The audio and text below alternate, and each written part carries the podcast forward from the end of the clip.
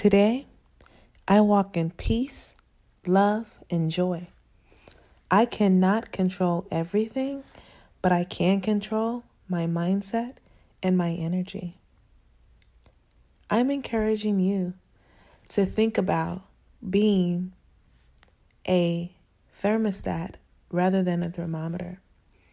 A thermostat controls the temperature within a room, whereas a thermometer responds to the outside temperature. Bring peace, love, and joy into every room that you walk into and watch your mindset shift. Watch the energy of the room shift, and you will be pleasantly surprised about the power that you have within you to change your environment. With love, this is your Be Free Mindset from Anisi Speaks.